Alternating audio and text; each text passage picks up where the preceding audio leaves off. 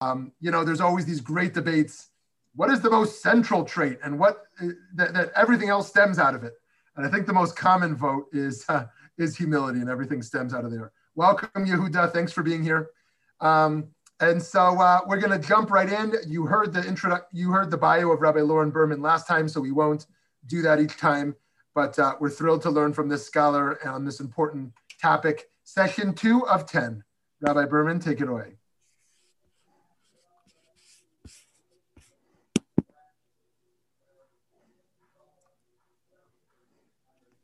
You're still on mute over there. Yep. There. Okay. Okay. Here we go. Welcome. Welcome back, everyone. So nice to see uh, new faces and less new faces. And for those listening in, welcome. Uh, whether you're here for the first time or you've been here before, today we're going to focus on, as Rabbi Shmuley said, anava, or we'll translate it as humility, which is one of the first midot or character traits that the Musar master suggests focusing on. Before diving in headfirst into the midah of anava, I want us to take just a few minutes to review some of what we covered last time, namely, what is musar, why cerebral Torah study, as valuable and necessary as it is, is insufficient, and the learning mindset that we learned about last week called hitlamdut. So, what is musar? It is both a genre of literature and a practicing movement, or we can call it perhaps a movement of practice. As far as a distinct genre of literature, it goes back a millennia. And what the Musar masters did was they took teachings from the Talmud, select midot or characteristics that were clearly valued by the sages of the Talmud and the Torah, and they encouraged readers to improve their own characters and inner lives, either for its own sake and or as a means of getting closer to God. And until Rav Yisrael Salanter in the 19th century, Musar was mostly an individual course of study uh, and a contemplative practice. Uh, Rav Salanter lit the fire, we could say, which turned Musar into a movement turn Musar into a movement where people would practice in groups, not as individuals. There was an emphasis on both cognitive and behavioral change, not simply deep reflection, though that too. And he prescribed specific modalities journaling, visualization, singing, mantras, uh, deep, intimate sharing, small actions, all of which have changed with the times in light of contemporary psychology um, in order to help achieve real change in a person. None of this was to take away from Talmudic or, or, or biblical study or halachic observance. It all goes hand in hand together. And knowledge of Torah was actually critical to ensuring that this was not simply a self help, feel good movement, but rather a deeply spiritual and religious uh, Jewish uh, practice as well. Regarding Torah study, regarding Torah study, we saw we saw three examples from the Ramban, the Vilna Gaon, and the Netziv um, about some of the, the shortcomings, perhaps, of, of pure Torah study and why something else um, in tandem with it is important. So we saw the Ramban's commentary on the verse Kadoshim Tihiyu, that, that all of Israel is commanded to be holy, and how this general verse commanding holy behavior and disposition can be seen as a sort of catch all for, you know, don't hide behind the Torah when acting like a jerk. Uh, the Torah as a written work can only contain so many guidelines for so many cases or situations. So you shall be holy, Kadoshim Tihiyu reminds us that there is a spirit behind the letter of the law, to use perhaps uh, a non Jewish language. Um, but the idea of the spirit of the law is actually in itself part of the letter of the law. Um, and this is one reason why Torah study may come up short one can still display unethical behavior that is not explicitly rejected by the Torah. And furthermore, there's something called holiness that we're supposed to strive for. And the definition or the parameters of what that is and how to get there isn't spelled out in the Torah itself. Uh, so the work actually to get to holiness may look different depending on the individual, but Musar is there to help fill the gap. That's the Ramban. We also saw the Vilna Gaon, and in commenting on a verse that compares Torah to rain, he, we saw that he explains how rain will help grow whatever it lands on, whether that thing it grows uh, lands on is wheat or fruit trees or even poisonous plants. Torah helps us grow. True, but in what direction? It takes two to tango, we could say. We have to be, we have to be a proper vessel to grow made up of the proper measure or midah of qualities. Surely we know people, perhaps ourselves, who are arrogant with their knowledge of Torah.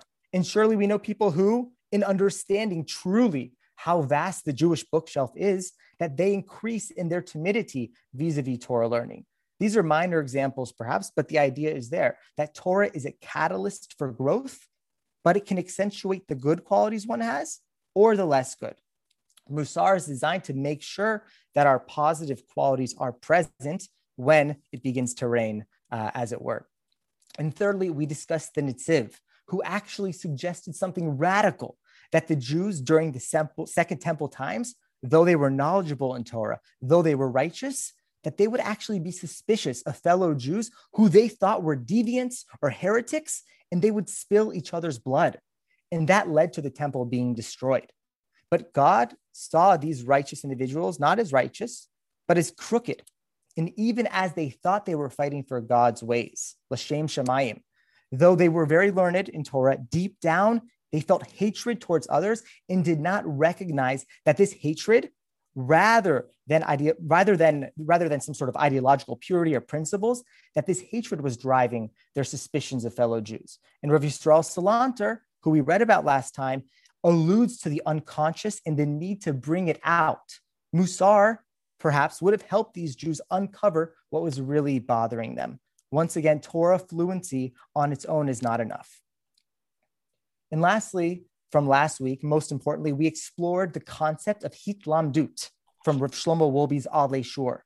Hitlamdut, again, to, to be constantly learning, an active learning mindset. The idea that literally everything and every person in every moment has something to teach us, something positive to teach us. And we need to cultivate a practice of learning. What are three things I learned from the way my friend carries herself in the world? What are three things today I learned from the barista at the coffee shop, from the way that he poured my coffee? Uh, what can I learn from the way that bees interact with each other and the pollen and the hives? What can I learn from bees? and, and, and lastly, what we talked about is what, what about the people I disagree with?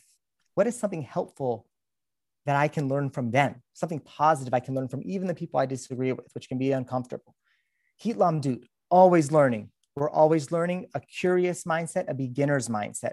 Every moment, every success, every failure is an opportunity to learn something. And especially when we think we can't learn anything, that's when we need to work on flexing the heat Hitlamdut muscle a little bit more. And don't worry, there's no no need to worry about injury here. That's a joke. Don't know if you're laughing, but I thought it was cute. Anyways, moving on.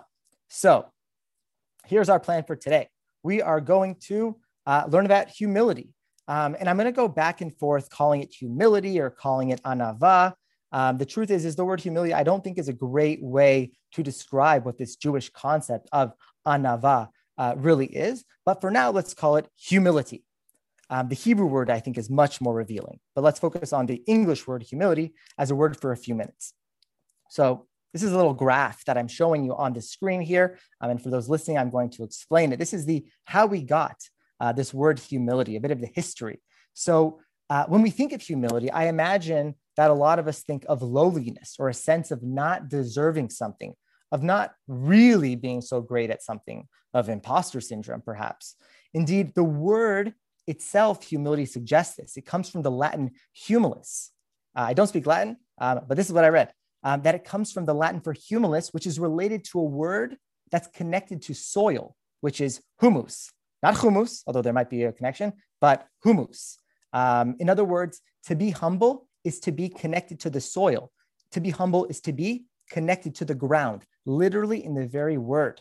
And it also, I believe, shares a root with, again, with the word human, right? We are created from the ground, from the Adama, right? As Genesis, as Bereshit says. So on some level, to be humble, using this word humble, is in our nature. It reflects our nature. We are lowly, which humilis can also mean, and we are earthbound. Adam, Adama, human humility. If you've ever been uh, flying or around the world, um, I love to travel. Um, I spent a summer in Ghana, gone to India, to Ethiopia, uh, to Myanmar, which is very problematic right now um, and has been for a while, you sort of see how big the world really is. Whether you're flying or whether you're just interacting with people from different cultures and religions, to see how big the world is and how complicated and diverse it is, I think it really gives you a sense of perspective, actually, a very humbling perspective that really we are so small, right? And to imagine that in the grand scheme of things, we might actually be like ants, very small. And this can be very grounding. Um, sometimes it even makes me question what I know and even how significant I am. But despite how large the world might be and how small I might be, despite all of that, there's more to it in the Jewish tradition. Um, we know right that we are from Adama, right from the ground, but the Musar masters teach us, pulling from the verse in Isaiah, uh, Yeshayahu, that we are also not only Adama, but we are Adame Elyon. Adama, Adama is ground. Adame is to be similar to Le'elyon, to the on high. We can either be on the ground, Adama, or we can be Adame.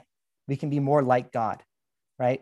We have two choices, rather, two poles we can sort of surf between. We can be Adama, we can be Adame. We can be lonely, or we can be up there with the Most High.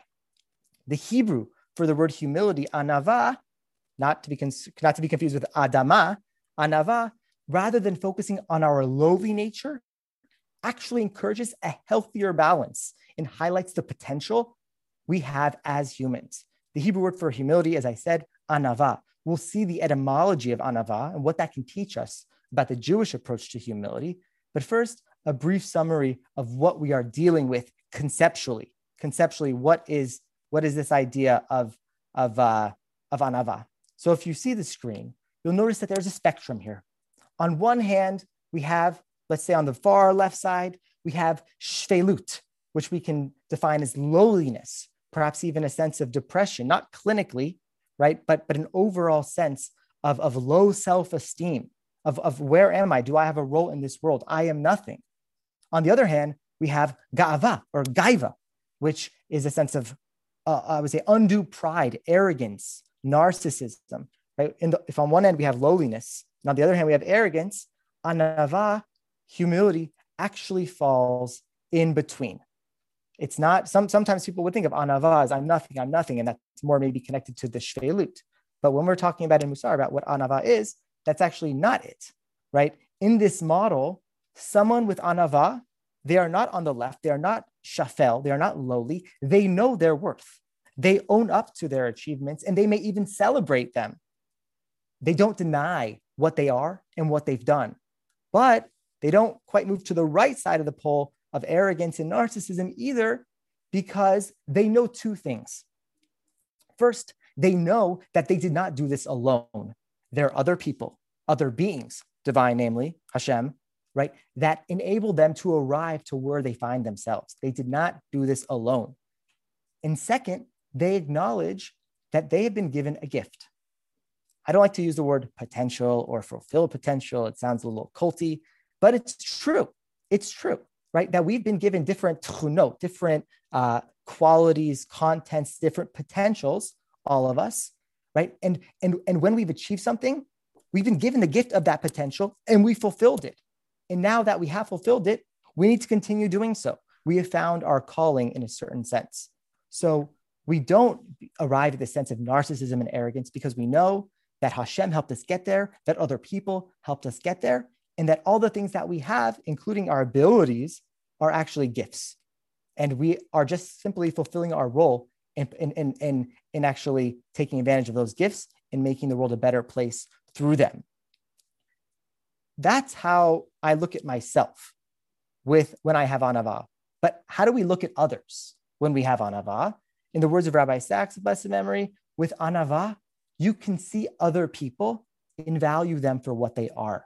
They're not just a series of mirrors at which you look only to see your own reflection, he says. Secure in yourself, you can value others. Confident in your identity, you can value the people not like you. Humility is the self turned outward. It is the understanding that it's not about you. And in one quote I heard, um, I don't know who said it. I read at some point Rick Warren said it, but I'm sure somebody said it before him. But that anava is not thinking less of yourself, it's thinking less about yourself. Rav Kook uh, has a great expression. he has a great expression for, uh, for the difference between humility, which we would say anava is in the middle of the spectrum, and self abasement, shvelut, um, at the other end. And he says, Kol anava mevia its bone, hipsula. Whenever humility brings uh, sadness or melancholy, if anava brings that, if humility brings that, it's pasul. It's no good. It is invalid. Out of here. I cannot have it. But when, when you have a kosher anava, when you have an anava that is the proper uh, measure of anava, mosifa hi simcha you end up having more simcha, more joy, more strength, and more uh, inner honor, more self-esteem. Humility, then, anava, is meant to motivate us, not to subdue us. It's to help us get higher and higher off the ground, right? Humility is supposed to sort of move us from our humble origins rather than to keep us on the ground. And as Rav uh, Eliakim Krumbein um, in the Gush, who, who, who, speaks a lot about Musar, especially as a book called Musar for Moderns, he says, all humility is based on a holy feeling of greatness. He's echoing Rav Kook here, but that humility is based on a holy feeling of greatness. So Rabbi Micha Berger says, um, oh, so I guess we, so we have, we have this general idea, right, for what anava means. But what about the word itself? Where does it come from, anava, and what does it teach us? The word anava comes from the root for one, or to answer, which is a little funny at first glance. I would think humility would tell me, shh, keep quiet, right? You, it's not your turn right now. It's somebody else's turn. Keep quiet. So, what does answering have to do with humility? So Rabbi Micha Berger, who's a contemporary Musar thinker, he has a great blog called AishDas. He says something very interesting. He says, and it's on the screen, when we are conversing with someone, do we spend the whole time searching for launching points for what we want to say? Or do we actually listen to appreciate what they're trying to relate? The first stance is the hubris of believing that what we have to say and contribute is primary. Certainly, my insight is brighter my interpretation more inspiring, in my perspective, more valuable. The root of the Hebrew word for humility, anava, is la'anot, which means to answer, as we said. When the humble person speaks, they participate as one component of the whole. They truly respond. In other words, now this is me speaking, what is distinct about the anav, about the humble person, is that they answer, which implies there's another party they're interacting with. If they were merely uh, speaking, then that could be a one way interaction and one that could be divorced of any relationship. But Musar, at the core, is meant to cultivate relationship. To answer someone means you see them and you are in direct dialogue with them. Rabbi David Jaffe, another contemporary Musar thinker, he makes this very practical, makes this very practical, um, and he applies the midav anava of humility to social action. He says, when we respond or answer to the demands of the moment with a sense of service. And without the arrogance or inflated sense of our importance, we are acting with humility. It is about finding the proper relationship between ourselves and the world around us, about not taking up so much space, but taking up the space that's needed. It is a spectrum. On one hand, on one end is arrogance, as we said, and on the other is low self esteem. Our work is to figure out how much to insert ourselves into any particular situation, depending on the need of the moment, knowing the amount of space to take up in a given on a given issue. Meaning, to be an anav, to be a humble person, means that we respond to the moment. What that response will be precisely depends on the individual and the scenario. But a humble person, an anav, knows that some response is necessary that response is a form of service. And we need to know how much of ourselves to insert and how much to let others take the lead. We'll see a one line mantra of sorts from Alan Morinis uh, later in our session. I want you to think for a moment. Perhaps you could put in the chat. If you think of those in the Torah or those in the Talmud or rabbinic literature who are full of anava, who are full of humility, who are some that come to mind? I'll watch the chat just for just for about you know 20 seconds. Job, thank you, Eileen. Job is a humble person in your eyes. Moshe Rabbeinu, Moses, our teacher, our master. Great. Ruth, Shavuot's coming up as well. Yeah. Who else exhibits anava in the way that we've been describing it?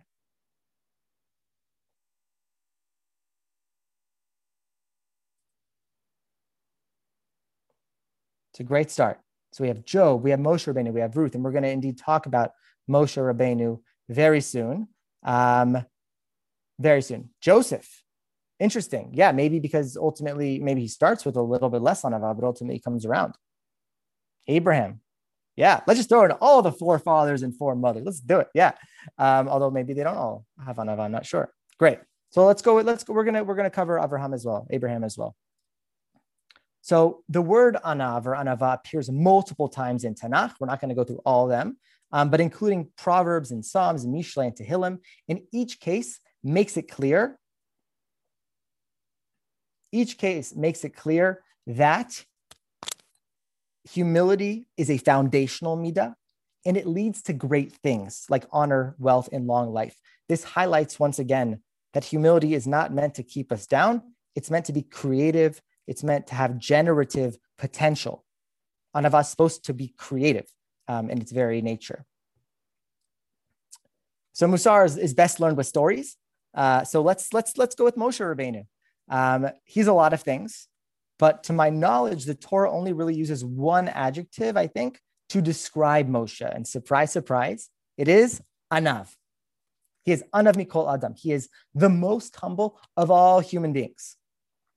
Moshe is anav mikol adam. He's more humble than anyone else in the world. If we look at Moshe, though, he's a superstar right? But uh, I mean, on one level, it's not surprising that we think he's humble, right? He tries to steer clear of power. He's concerned about his his you know stutter or lack of verbal prowess. But please, just just send someone else, right? The job's not. This is not a good job for me. I can't do this.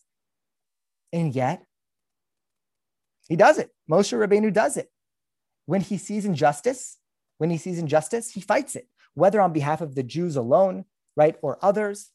He is aware of his flaws and shortcomings on the one hand, but that awareness does not interfere with his ability to get the job done. And he credits God for his success, as we see with, with Joseph as well. From this perspective, he's a great model for Anava. He knows his role, he fulfills it, he seeks to empower others, and he doesn't pat himself on the back for his success. Looking at where we call him Anav Mikol Adam, that's interesting it adds another dimension, I think, to his anava. It's when Miriam and Aaron, right, brother and sister, speak against Moshe because of his Cushite or perhaps his, his black wife. And there's punishment that goes around for this offense, this offensive and potentially racist claim, right? God hears these claims. And then Moses is called Anav Mikol Adam, the most humble is God randomly saying that Moshe is humble? Or is there something about this context, about Moshe's behavior in this moment that's particularly demonstrative of anava? Rashi on this verse points out that Moshe's anava is being exhibited through his patience, or in Hebrew is shafel v'savlan. He's lowly and bearing. He's bearing significant weight in this moment. Ibn Ezra understands anav as being an expression of being shalev, of being at peace, untroubled. And that's shown by his lack of need to gain honor or to reclaim honor in this moment over his siblings. He didn't need to fight Moshe. He's confident in some sense. He, he doesn't need to fight for some badge or restore some sense of pride. He sits there as his brother and sister are speaking uh, negatively in this way. He sits there, he's at peace, he's untroubled, he's resisting aggression, he's bearing the pain of his siblings they're probably in pain, but not reacting. If you've ever been bullied, as I have, you know that the confident, effective response, as long as you're not being physically uh, physically bullied, which maybe there's a different response, but in general, when it comes to verbal bullying, at least the way I learned it, was to either a ignore the bully, which is not to say Aaron and Miriam are bullies, but just just go with me for now, right? It's either to ignore the bully, or you nod your head and you say, "Okay, thanks. Or maybe don't say thanks. That might make them angry. But you just say, okay. And that's it. Right. This display actually can actually, this, this can actually show positive self-esteem. right? Like, what does the bully do now? Uh, I'm not getting the reaction I was hoping for, right? It's displaying confidence without arrogance, right? This is what healthy humility or anava is all about, and what Moshe exemplifies in this moment here. There are a couple other characters in the Torah I want us to highlight for their anava. The first is perhaps a surprising one, and nobody said this in our chat, but it's actually Hakadosh Baruch Hu, about God. God is actually an anav. I don't think God is described as an anav, but if we say that God is an anav, that God is humble, that Hashem is humble, then when we are being humble ourselves, we are actually imitating God. So where does God show anava? Hashem shows anava when God changes God's mind in a number of places. But I want to focus on Bereshit in the very beginning.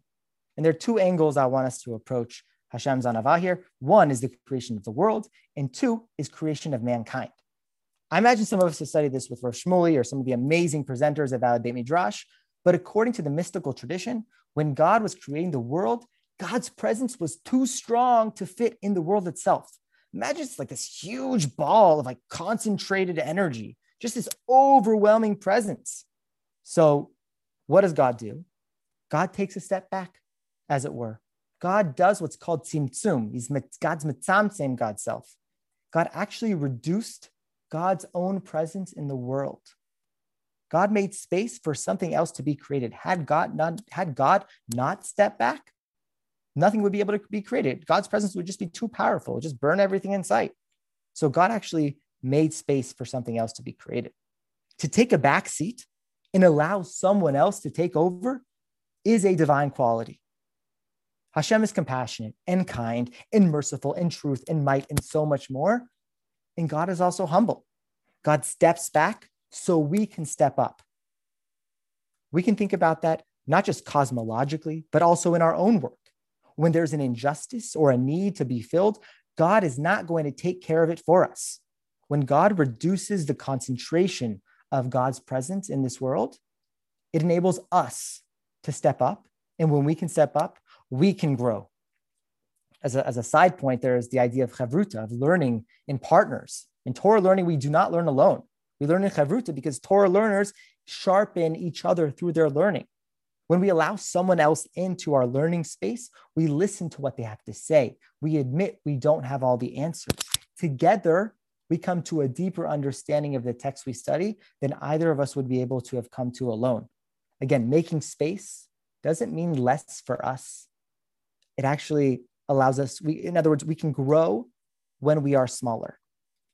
Tzimtzum is one instance in Bereshit where Hashem displays anava. Another is when Hashem is creating humankind.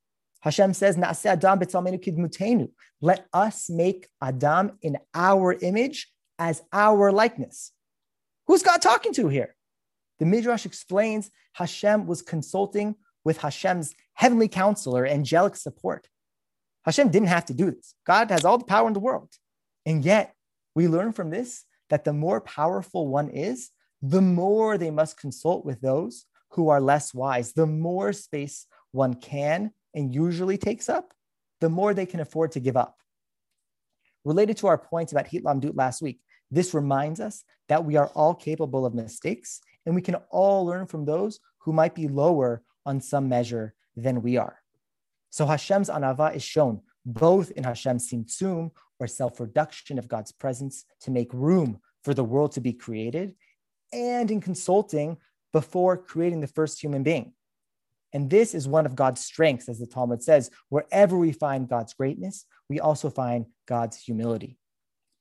We've seen Moshe as an Anav, we've seen Hashem as an Anav, and now in a backwards way, we're going to see Avraham Avinu, who one of us mentioned in the chat, as an Anav too. And Alan Morinis has really popularized the next, you know, teaching or so. So I'm especially indebted to much of the work he's done to help bring these to light in the context of Anava. There's a teaching in the Talmud, and it goes as follows. Rabbi Chelbo said that Rav Huna said, one who sets a fixed place for his prayer or her prayer, the God of Abraham assists them. When they die, those who eulogize them, the one who set a fixed place for their prayer set that, that, that people are going to say about them. Where is the humble one? Where is the Anav? Where is the pious one of the disciples of our father Abraham, of Abraham? There are two things I want to unpack here. One is Abraham as an Anav, and two is what any of this has to do with Anava.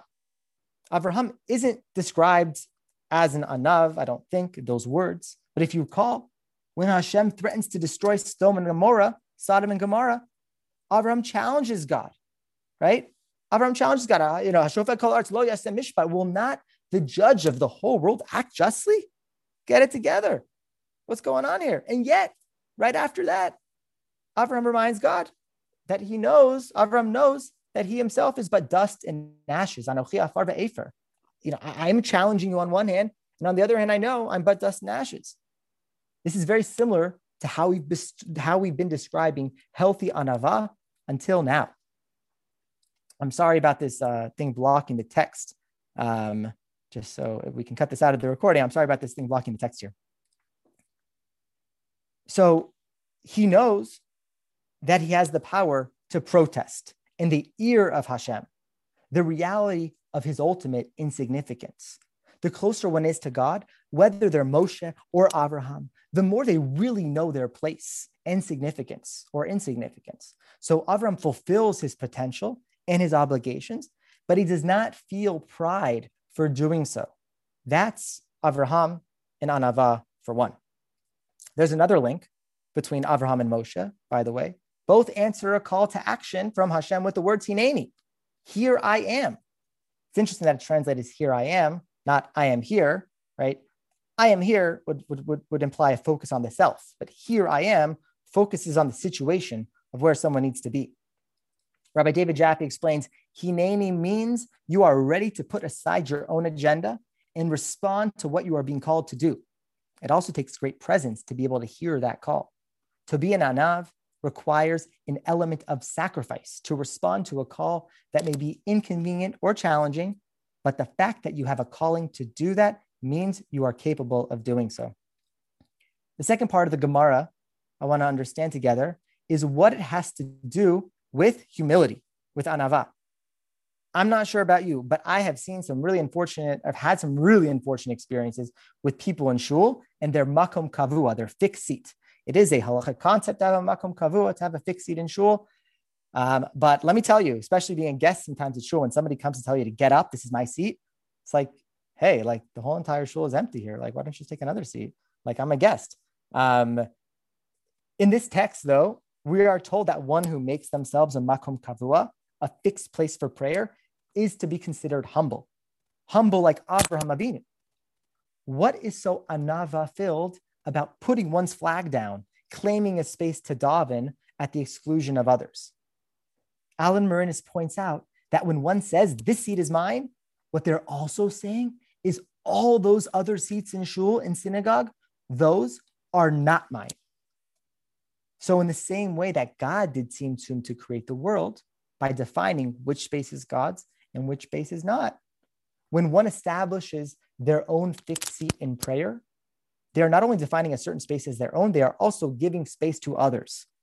The humble one knows exactly how much space to take, how little, and when. As Rabbi Micha Berger, who I'll quote again, says, the arrogant ones on the one side of the spectrum believe that the best world is one with the most of them in it. They deserve that seat. They deserve that seat.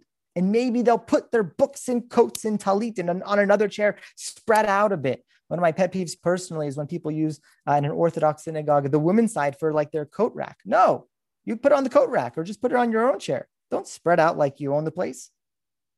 Where that was my uh, my editorial, and Reverend Micha Berger continues. Whereas the Anav knows they fit in a larger scheme of things.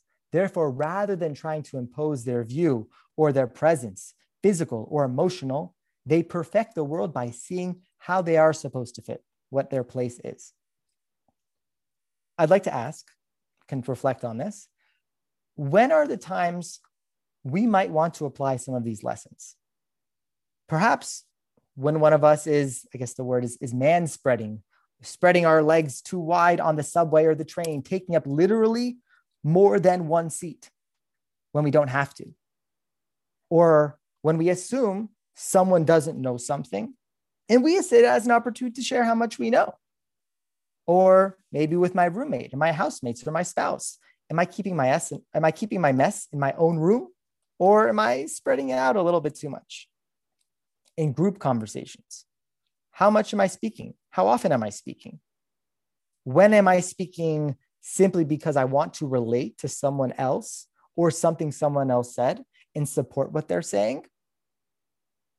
And when am I speaking simply because I want to share how much I know and I want to impress other people? When I don't participate in a conversation, why am I not participating? Do I feel intimidated by the others there? Is there a gender dynamic at play?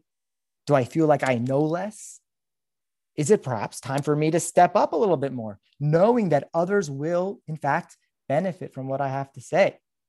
I see some in the chat wrote when driving. Yeah, um, I'm really curious to hear more. Um, Judy, if you could just share when driving, can you say how, how you either take up too much space or too little space on the road? Well, if we always feel we have to be pulling in front of someone else to get where we want before they do, I think that that shows a lack of humility. Great. Yeah, and I would say this probably also applies at the grocery store. You know, am I am I am I taking my how, how you know am I really sort of taking my my cart around and and trying to bump into other people? Am I trying to cut other people in line, or am I just waiting patiently? This maybe goes to the midah of patience, but I think it equally goes to like when I'm in a public space, how much of this space really am I meant to take up? How much space is there for me? Alan Morinis has a great has a great um, has a great saying. No, it's ten words, magic ten no more than my space, no less than my place. This in one, you know, on one foot, perhaps even one toe, uh, is is what humility or anava is in his mind. And I think we've seen some texts which which actually do support this, right? No less than my space, sorry, no more than my space, no less than my place. So there are a number of other texts um, I want us to look at. But but actually, I, would rather just do a bit more of a discussion, in just a few minutes.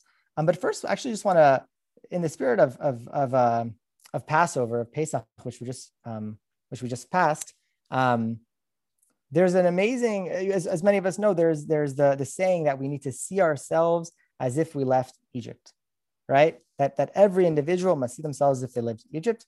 Rabbi Usher Freund uh, Freund, who is a, a real Baal Chesed, really like a, uh, many Gemilut Chasadim and acts of kindness in Yerushalayim, he actually um, has a beautiful, I saw this online, a beautiful uh, uh, take on this. He, he, re, he repunctuates the verse, uh, sorry, the, the, the teaching so that um, it comes to teach something I think about Anava, which again, if we're, if we're, if we're, if, if Anava is really about taking up only the amount of space that we are meant to take up, right? And when we are not taking up enough space to take up more, and we take up too much space to actually try and, and focus on taking up less space, Anava in that sense is actually having an accurate depiction, an accurate perspective of who we are. Um, so he says the following He says, People ask to see Elijah the prophet. I bless them that they'll be able to see themselves, right? That actually people that we can see ourselves accurately, not looking at ourselves as if we're less than we are and not looking at ourselves as if we are more than we are. As it says, a person must see themselves, period, comma. And then it will be as if they left Egypt. Hayavadam Lirota Tatmo, the Az ki ilu yatzami. Once we see ourselves, pause, then we will emerge from whatever slavery, perhaps slavery of, of the ego or lack thereof, of insecurity right? Once we see ourselves for who we are and that we are a gift and that we do have potential that Hashem has given us, and we experience some sort of gratitude for all of that, once we have an accurate uh, vision, image of who we are, that's when we will actually be liberated. So that's um, that's what I prepared for today.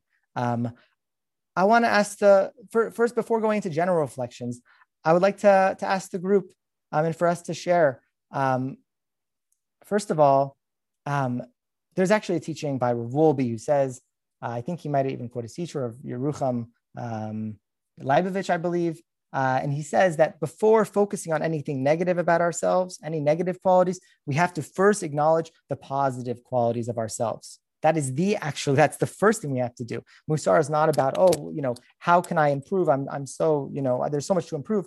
First, I need to actually own the the the positive elements of of my own. Um, so so first, I want us to think about um, where do you feel? Me take a few answers here. Where do you feel like I'm actually doing a pretty good job with humility? And, and you can say that. You can say, like, I'm good with humility. Like, that's an appropriate thing to say.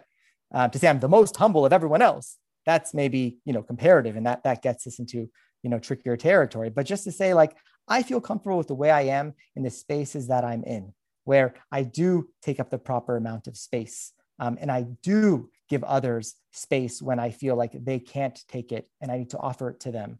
Or um, where I'm taking up too much space, I back up. So where do you feel like you're doing a good job with this? Let's just take some some uh, some you know some some folks some some opinions from the from the group.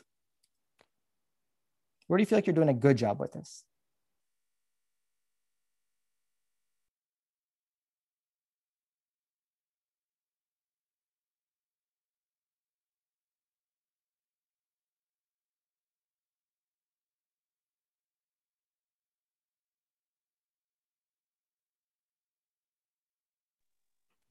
We can also we can also focus on when we're not doing such a good job. Sometimes uh, losses loom larger than gains, and those are easier to recall.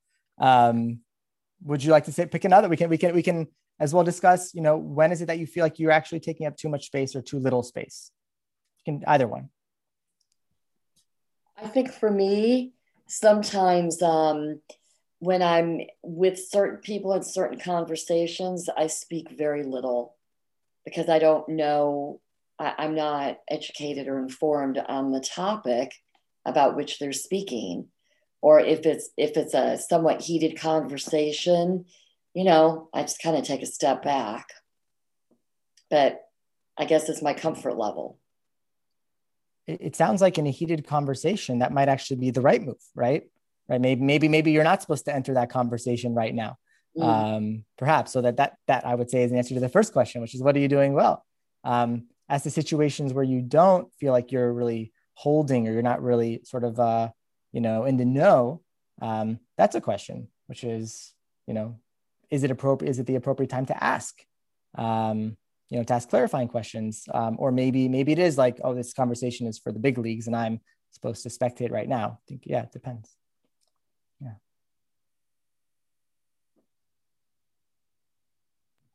I found as a, a manager and as a and as a parent, uh, the harder and better thing to do is to give people space to do what they need to do without necessarily giving them my opinion or my presence. And holding back as a parent is not easy, even as they become adults. But um, you can talk yourself into it. So there's a transition of, of when when kids become older you know what's my role as a parent in advising them um, or or sort of let, letting them sail on their own? Is that is that what i'm hearing? Well yeah I, I obviously it's kind of a, a balancing game. I feel like i do a good job but if you talk to my kids they might have a different take on it. Uh, i try not to be the the supervising parent and i tried as a manager not to be the one who's over one shoulder. I let you know what my expectations are. I hold you to them, but I don't hover because nobody wants to be uh, micromanaged. It's not fun. Right. It, it, sounds like in, in the most, you know, sort of uh, divine parenting way of, of tzimtzum, sometimes there's a time to actually, you know, limit our presence so they can grow. They can make their decisions and learn from them for better or for worse.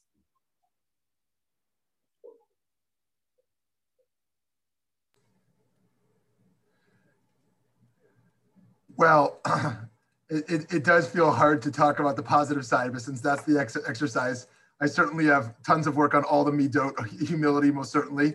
Uh, but to po- fo- focus on two possible positive ones. One is um, I know I you know I know a lot of Reform Jews who only want to uh, learn from Reform scholars. I know a lot of Orthodox Jews who only want to learn from Orthodox scholars.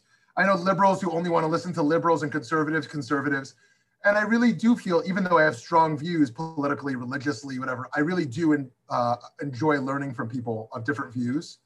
Um, and that feels like a certain type of uncertainty, even while I, I sit with strong views. So that's one I would say that I try to cultivate and that VBM is about also. Um, and I think on the on the on the family side, I have young kids and sometimes foster kids, and uh, and when they get upset, they um, they can get they can get upset and and and uh, rather than feel like, hey, um, I'm not at wrong here or you shouldn't yell at me. It's just kind of humbling to realize like what it means to be a parent and, and the job of a, of a child and my job to be a parent in the room. Um, and it's okay to be yelled at sometimes. It's not personal. yes. Thank you, Rav Shmuley. Other thoughts from folks? Either either where you feel like I'm doing a pretty good job here, or you know what, I could take up a little bit less, take up a little bit more. Oh, okay. So, oh, oh, oh, so, oh, we can say the critical too. Yeah, of course. Oh, sorry, please. I missed that part. So then I should certainly do that. Yeah. Um, and here, and here, the list can go on. Um, I think that you, you said chayev adam lirot et atzmo. That person is obligated to see themselves. Um, I do think that um, that that I, I struggle with the bridge, but with the with the tension between self awareness and um, yeah, and thinking too much about the self. Like you want to be self-aware but when does self become self-absorption rather than self-awareness? And so um, you know how am i affecting people then i start to think about myself and what i'm doing? And so anyways. Mm. we, we learned something. Hi alex. Welcome. Um, we, we learned something in, uh, in rabbinical school actually that you know before speaking basically told us rabbis talk too much rabbis need to learn how to quiet down a little bit um, whenever speaking, we should always ask ourselves, wait, W A I T, why am I talking? And there's a whole flow chart uh, if you Google it. Um, essentially, you're supposed to ask before we say anything, like, actually, like, why am I saying what I'm about to say? Um, am I saying it just because like I believe it's a truism and, and it needs to be said? Um, am I speaking because I'm trying to make an impression on somebody else? I'm trying to, to, to, to, uh, like, am I, am I really speaking more for myself or more for other people? Um, I think that's possibly connected to the sort of the self-awareness for self-absorption just for being mindful about when i am speaking why am i saying what i'm saying and who am i trying to impact? Um, yeah alex did you want to say something? No i just uh, really enjoyed the talk so far. I had to step away for a moment but it's been very um, powerful to listen to a lot of these statements so thank you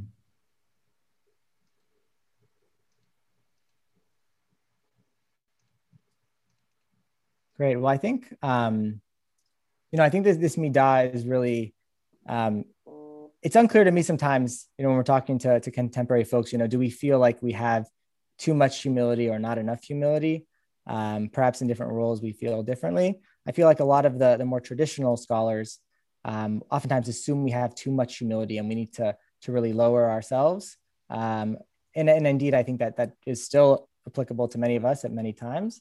Um, but one thing I, I, really do appreciate about, appreciate about like sort of the the malleability of Musar and how it is very much responding to the times, but rooted in Torah, um, is that it's it's responding to where people are at now. And so if you look at a lot of more modern Musar literature, a lot of it is you know sensitive to um, perhaps gender dynamics, um, where where where women don't necessarily feel as comfortable speaking up in certain settings. Um, I was dealing with this with with another project where um, uh, I was I was called out, um, you know, privately, which I, I appreciate private call outs more than public call outs, uh, where somebody said, "Oh, like your your your panel or your group of, uh, of, of individuals, you know, the gender imbalance is not appropriate." Um, and so I said, "Well, listen, like I, I, did the math, and I and I reached out to to to uh, you know to folks equally. Um, so I'd assume mathematically that I would get equal responses, and the fact that I didn't, you know, I tried." And they said, well, actually, you have to probably, if you want more women than men uh, in your in your speaker series, then you need to actually reach out to more women than men because oftentimes they're not as responsive um, or don't feel like it's their place to speak on a certain issue.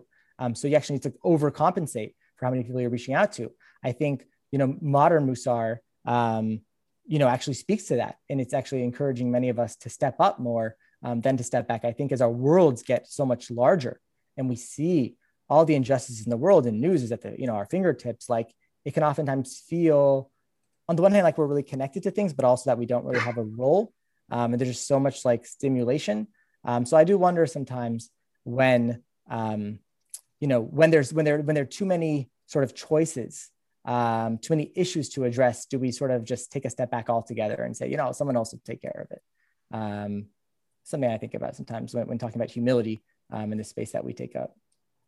It's very interesting in, that in this conversation, Randy said that she's hesitant to talk because she feels she's not as knowledgeable. Yet I have always found her to be sensible and uh, just her her decency goes down to the bone. And I think that that's got to trump quantity of factual knowledge uh, many times. And I think that may be what a lot of women feel like, you know, I, I know what makes sense, but I don't always know what to cite to, which mm. is more of the tradition. Judy, thank you. We go way back, don't we? it reminds me of a, of a story. Um, and maybe we'll maybe with this, with, with this uh, we can close. Um, I was learning in uh, in yeshiva, my night seder, my night my night um, my night Talmud study, uh, Chavruta study partner um, was somebody who had, he had won Chidon HaTanach, which is like the, the global Bible competition. And, you know, he read, he read the Gemara, he read the Talmud like a children's book. And, you know, I, I was not quite there in, in, my learning. I'm still not quite there in my learning. Um, but I remember we would study together and I, I would ask him one time, I said, I said, you know, Menachem, same as Menachem. He left me for, for, for a more, uh, more radical, or more, more, uh, more intense yeshiva. I said, Menachem, like, what, you know, you won this, you know, you won this award and that award, and you can do this learning and that learning. You're, you know, top of your class. Like, why, why do you like to study with me? And he said something um, which some might consider creepy. I thought it was very nice. Um, and he said, he said, um, he said, I, I like, I like the sound of your voice when you read. And I thought that was very interesting. Um, you know, I think that that reminded me that we bring different things to the table um, in all of our interactions. Um, some people just value knowledge and facts, right? Um, but in this Chavruta case, like, you know, would it be nice if, if we were at the same level? Sure. Um, but the idea that somebody who I thought, you know, like, what is he doing with me? Right, actually saw something in myself that I totally did not see. Um, I think was very powerful. Um, and I think that's that's to some extent, you know, what we should think about with humility, which is thinking of ourselves um, as, first of all, very complex beings with different things to bring to the table. Um, and different people value different things. Um, and so in this particular case, he valued my voice. I valued his learning. Um, and we made a great pair. Um, and that for me was enough to feel like, okay, like I belong in this chavruta. He values me, I value him. Um, so yeah, I thought that was a very nice story. And uh, and with that, I uh, I will close. Uh, Rav Shmuley, do you have any uh, any closing words? As always, uh, a great delight, a great delight to learn with you. And um, you want to give us a heads up on what the midah is next week, or are you saving it? Sure. Yeah. Um, next week we're going to focus on the midah of gratitude.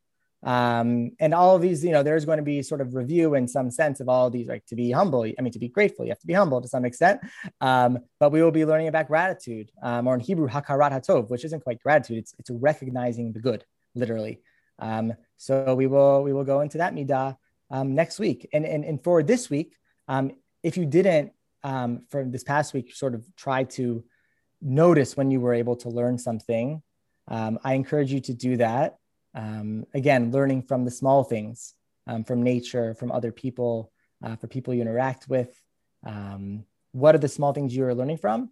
Um, and if it's not too much, um, just to notice, just to notice when, um, when you are not taking up space that you feel like you would like to, or when you feel like you're taking up more space and it's more self-driven than for than for the sort of the group that you're in um, just to notice that. And if you're able to to to overcome that like all the better. But the first step i think is to just notice um, that really i should be doing more.